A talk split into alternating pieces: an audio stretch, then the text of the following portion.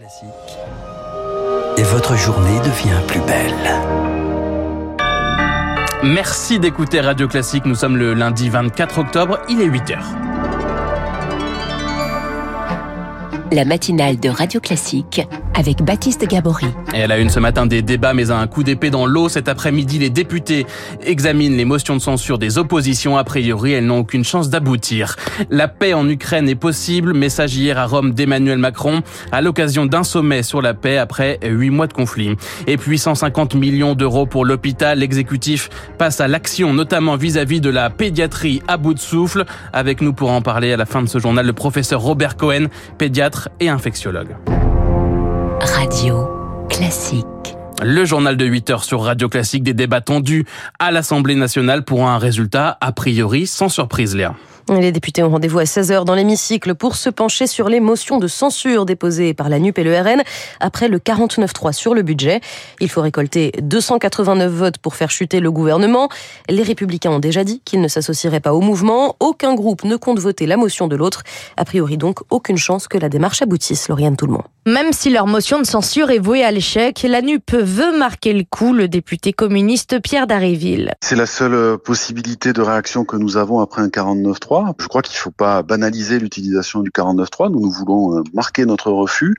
On ne peut pas quand même reprendre les débats comme si de rien n'était. Ça serait vraiment manquer de considération pour notre propre fonction. Ils auraient pu faire pencher la balance, mais les républicains dénoncent cette opposition stérile des motions de censure par principe eux, maintiennent leur position, celle de l'équilibre entre frustration et responsabilité. La députée LR, Véronique Louvagie. C'est une déception, quoi, d'avoir travaillé sur le budget comme ça.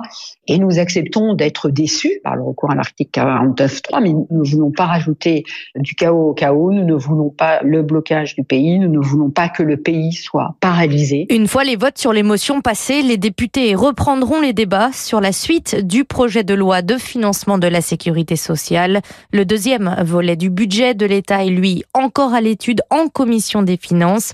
Dans tous les cas, les députés de l'opposition ne se font plus d'illusions. Ils savent que d'autres 49.3 pourraient encore tomber. Certaines figures politiques, elles ne seront pas dans l'hémicycle, mais à Lillers. Et les funérailles de Lola auront lieu à 14h30 dans ce village du Pas-de-Calais. Des centaines de personnes sont attendues pour honorer la mémoire de l'adolescente tuée il y a dix jours. Et Gérald Darmanin devrait notamment être présent. À 8h03 sur Radio Classique, Emmanuel Macron, lui, est en Italie depuis hier. Il y a rencontré la première ministre tout juste entrée en fonction, Giorgia Meloni, à qui il a promis de travailler ensemble avec ambition et vigilance. D'ici deux heures, le président rencontre le pape François troisième entretien entre les deux hommes, cette fois à l'occasion d'un sommet pour la paix organisé à Rome. Et justement, en ouverture de cette réunion hier, Emmanuel Macron s'est exprimé. Quand les Ukrainiens le souhaiteront, la paix est possible, a-t-il dit. Pourtant, sur le terrain, les bombardements russes se multiplient. Moscou évacue la région annexée de Kherson. L'analyse du spécialiste des questions européennes, Patrick Martin-Genier. On voit bien aujourd'hui que de toute façon, quoi qu'il arrive, euh, la Russie n'a pas du tout l'intention d'arrêter sa guerre en Ukraine.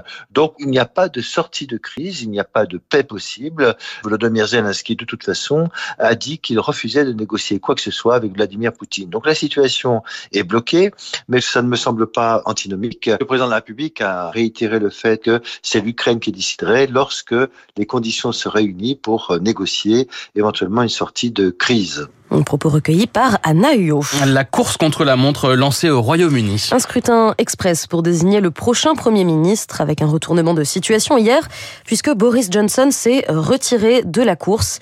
L'ancien ministre des Finances, Rishi Sunak, est donc ultra favori pour diriger le gouvernement. Et sa seule concurrente, Penny Mordaunt, est distancée en termes de parrainage. Retour en France, 15 000 postes vacants, les officines manquent de bras. Et cela représente un dixième des effectifs. Plus que jamais pourtant, la filière a besoin de, de monde vaccination, dépistage, les officines doivent accomplir de plus en plus de tâches. Pour le président de la Fédération des syndicats de pharmaciens, Philippe Besset, il est urgent de mieux communiquer le ministère de la Santé a réformé les études de médecine et ils n'ont parlé que de médecine. Or, c'est un tronc commun de filières de santé et les jeunes n'ont pas du tout compris qu'ils pouvaient faire pharmacie par ces filières. Nous avons 1000 places vacantes en deuxième année de pharmacie et ça, c'est juste dingue compte tenu des besoins de la profession et de l'attractivité de la filière qui est bien augmentée par les nouvelles qualifications qui sont données aux pharmaciens. Donc évidemment, il faut reprendre l'année prochaine cette réforme pour expliquer aux jeunes au moment du choix en parcours sup qui ne font pas une première année de médecine médecine, qui font une première année de santé, qui ouvrent à dentaire, à kiné, à pharmacie, à sage-femme et à médecine, mais pas que. Philippe Besset répondait à Julie Drouin. 8h05 sur Radio Classique, pas assez de personnel dans les pharmacies et dans les hôpitaux. Le constat est le même, Léa. C'est particulièrement le cas dans les services de pédiatrie, entre le, manque de personnel donc et l'épidémie précoce de bronchiolite. Vendredi, 4000 soignants ont adressé une lettre ouverte à Emmanuel Macron. Soins déprogrammés, transferts entre régions. Les conditions de travail mettent quotidiennement les enfants en danger, selon les signataires. L'un d'entre eux est en ligne avec nous ce matin, le professeur Robert Cohen, pédiatre, président du Conseil national professionnel de pédiatrie. Professeur Robert Cohen, bonjour. Bonjour.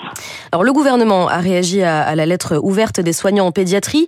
150 millions d'euros débloqués pour les services hospitaliers en tension. Est-ce que vous attendiez, c'est ce que vous attendiez, est-ce que ça suffit?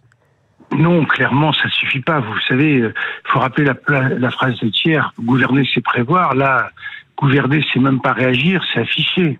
Hein, on, est, on est très, très, très loin de se limiter à une somme d'argent tout le monde sait depuis des années que tous les ans, des enfants sont, sont transférés à bronchiolite, pour bronchiolite très loin, euh, au mois de décembre, janvier. Le Covid a aggravé tout ça avec des démissions, avec plus de problèmes psy dans nos hôpitaux et une dette immunitaire. Nos enfants s'infectent plus facilement qu'avant. Tout ça a été prévisible et on dit tout à coup on sort une enveloppe. Et or, c'est tout un système de réorganisation. Il faut, il faut attaquer le problème par tous les bouts, y compris le nombre de gens formés, comme il a été dit tout à l'heure pour les pharmaciens, qui est quand même le problème essentiel.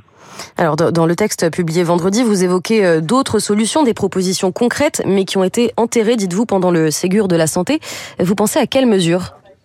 Alors, en fait, les, les, mesures qui ont été enterrées, c'est, on a un problème de nombre de médecins qu'il s'agisse d'ailleurs des pédiatres, des médecins généralistes, mais aussi des autres euh, professionnels de santé. Et tout ça, c'est pas du tout, du tout, du tout, du tout pris, pris en compte. Et ensuite, on a un problème de coordination entre ces différentes euh, professions de santé qui fait que même avec le nombre qui est trop limité, je, le répète dans, dans, dans tous ces, ces cadres-là, euh, il y a des problèmes de salaire. Les professionnels de santé de l'enfant sont les moins bien payés. C'est très très facile à vérifier euh, ce que je, vous dis. Et enfin, un problème de coordination majeur. Il faut attaquer ce problème à, tous les aspects, pas dire une enveloppe 150 millions ou, comme on l'a entendu, ben, les pédiatres de ville doivent aller aux urgences.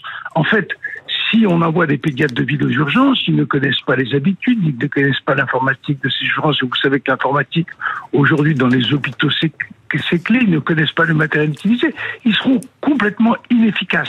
Professeur C'est vraiment de l'affichage. Professeur, les, les, plans blancs vont aussi être déclenchés localement dans plusieurs hôpitaux. Ça veut dire que des personnels vont pouvoir être rappelés. Mais euh, est-ce qu'on a assez de bras pour ça? Non, on n'a pas assez le bras et puis et puis on ne peut pas retarder indéfiniment le traitement des maladies chroniques, le traitement des des, chirurgies programmées, etc.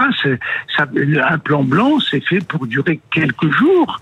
Euh, le temps de passer un cap, ça peut être, être absolument pas euh, euh, durable puisque les gens qui viennent à l'hôpital pour se faire opérer ou parce qu'ils ont une maladie chronique qui, nécessite des soins au long cours, on doit les soigner à un moment ou à un autre. Donc c'est sûr que ça, peut aider, ça peut aider transitoirement. Mais je pense que il y a, y a, tellement d'autres mesures à prendre et, tellement plus complètement que les, les mesures qui ont été annoncées, une enveloppe et, et, et, on va demander aux pédiatres euh, ambulatoires de venir à l'hôpital, ce qui ne servira à rien, parce que ça n'aura aucune efficacité. Par contre, leur demander de voir plus d'urgence, ça, ça peut avoir une efficacité. Merci professeur euh, Robert Cohen d'avoir répondu à nos questions sur Radio Classique. Je rappelle que vous êtes pédiatre, président du Conseil national professionnel de pédiatrie et président du groupe de pathologie infectieuse pédiatrique. C'était le journal de 8 heures avec Léa Boutin-Rivière. Merci Léa. Euh, il est 8 heures passé de 10 minutes sur Radio Classique. C'est l'heure de retrouver Guillaume Durand. Bonjour, bonjour Baptiste, bonjour Léa, bonjour à tous. Dans un instant, nous allons recevoir Christian Macarian pour faire le point sur la situation entre l'Ukraine et la Russie. Puis Luc Ferry interviendra comme tous les lundis sur l'antenne de Radio Classique et je vous demande et je vous conseille d'écouter Thierry Vimal, notre invité que je salue. Nous allons parler avec lui donc euh, du procès de Nice qui a lieu en ce moment donc à Paris. Il s'agit jusqu'à présent donc euh, vous le savez du témoignage des parties civiles. Plus de 250 personnes ont témoigné. Lui, il suit ce procès parce que sa fille malheureusement donc a été l'une des victimes de cette affaire tragique qui remonte au 14 juillet 2016. Mais vous allez l'entendre, son point de vue est tout à fait particulier au-delà de la souffrance.